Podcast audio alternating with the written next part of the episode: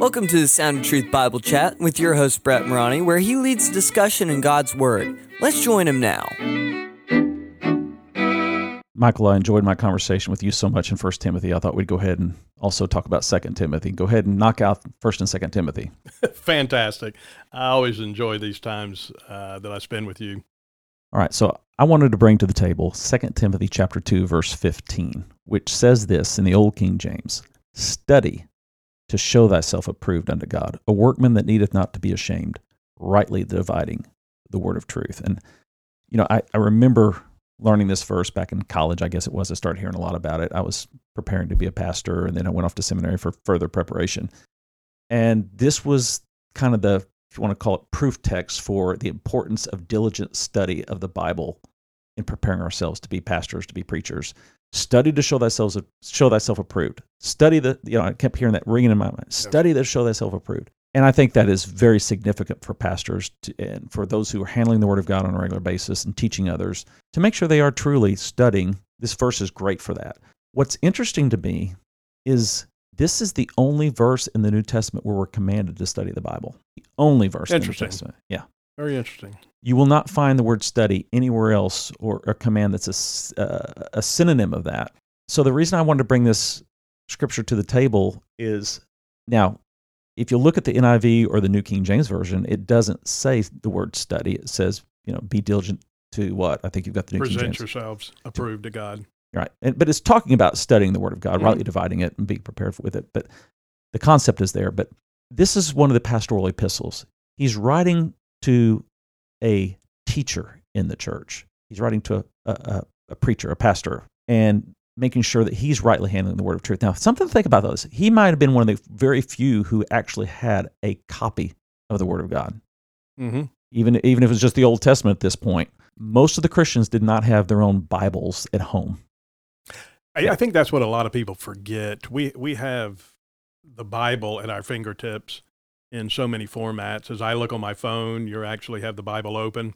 Back then, they did not have the Bible in its entirety, and we forget that sometimes. They had to rely a lot on remembering what was said when at their gathering, Yes. and that's part of the reason why I said give you know attention to the public reading of Scripture. One of the things I, I want to really emphasize on this for us as modern day American Christians is I'm afraid sometimes we do a lot of study and very little application, very little meditation, very little reading. I I, I actually ran into a Sunday school teacher not too long ago. We ran into each other and we were chatting and talking, and and he was so influential in my life as my Sunday school teacher as a teenager. And he was a and he is a man of God and loves the Lord and just has a passion for for young people for them to come to Christ and and that had a deep impact on me. But I was really shocked when he told me that like the year before was the first year he'd read the Bible, the whole Bible, read it, read the whole thing, and it just blew me away because he always had his you know study Bible with him at church, and he was always studying and and here's something that I have come to become burdened about as a pastor, as a as a Christian leader in the church, is we have a lot of Christians that have been trained to do Bible studies but have never read the entire Bible. They don't read the Bible regularly, just read it. Uh, they don't take time to just read and reflect on it. Uh, they don't take time to memorize it. You know, there's a lot of disciplines that come with hmm engaging with God's word. And I was shocked to find out that there was only one time in the New Testament we're actually commanded to study the Bible. Doesn't mean we shouldn't do it, but it's given to a pastor. Whereas throughout the entire Word of God, Old Testament and New, all believers are over and over again encouraged to read it and to put it in their hearts, to meditate on it, to reflect on it, and to live it out. These disciplines seem to carry the weight more in terms of what we're supposed to do with the scriptures rather than trying to be studying to arrive at conclusions about doctrines. I think today. It's a provocative statement. No, it is, and I don't know if it's just endemic of today's society. We don't read like we used to. Right. And when I first got saved, and I'm not patting myself on the back, it's just uh, something that happened. I began reading the Bible and read the whole thing through, started Mhm. with the New Testament and then read the Old Testament. And I truly believe that you cannot, as the Bible says, rightly divide the word of truth. You cannot rightly understand the Bible until you read it through in Mhm. its entirety because you can't make all the connections that need to be made and understand the central themes that are running throughout the Bible. And it is by reading the Bible through, it disciplines you in your study of the Bible Mhm. and understanding passages, passages correctly. Unfortunately, there are some people they we call it cherry pickers. They go in, find a verse because of a certain trouble they're in, and incorrectly, not rightly dividing the truth, just applying that to their life as somehow that's going to be a quick fix to their problem. And then when it doesn't happen, they become disappointed with God. Well, the problem is not with God. The problem was, is with them not rightly dividing uh, Mhm. the word of truth. And for a lot of Christians, uh, they spend hours and hours each week studying the Bible to try to glean something new they hadn't seen before, or try to arrive at some conclusions about what they're going to believe on, quite honestly, a fairly peripheral doctrine.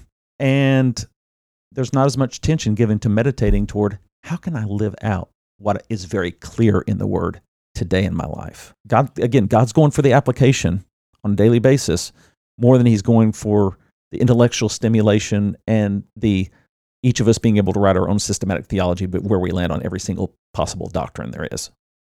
I I don't know whether it's fear or laziness, but you cannot have knowledge as we we've talked about before with that application. A part of gaining knowledge is the application. And I'll kind of use a sports metaphor. If you're not practicing what you're learning, you're not going to have the supreme knowledge you need to play the game. That's good. And it's the same way in Christianity. You've got to apply things. Okay, you go, this didn't work. What happened? Yeah. And it's always not God, it's always something you're not doing.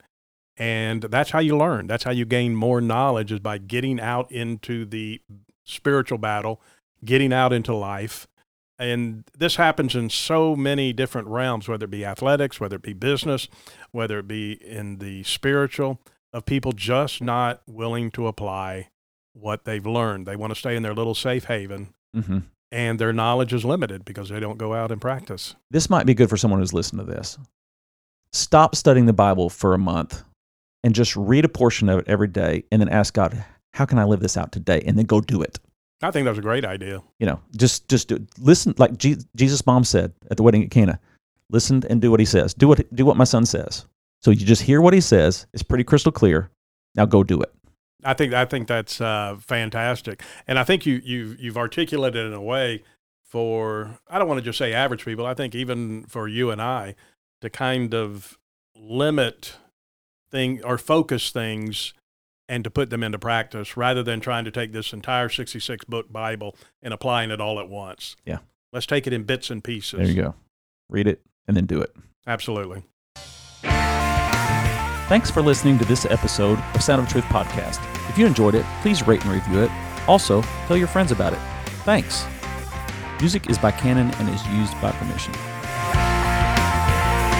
Sound of Truth is produced in collaboration with Harvest Jacksonville and is copyrighted by Brett A. Morani, 2024.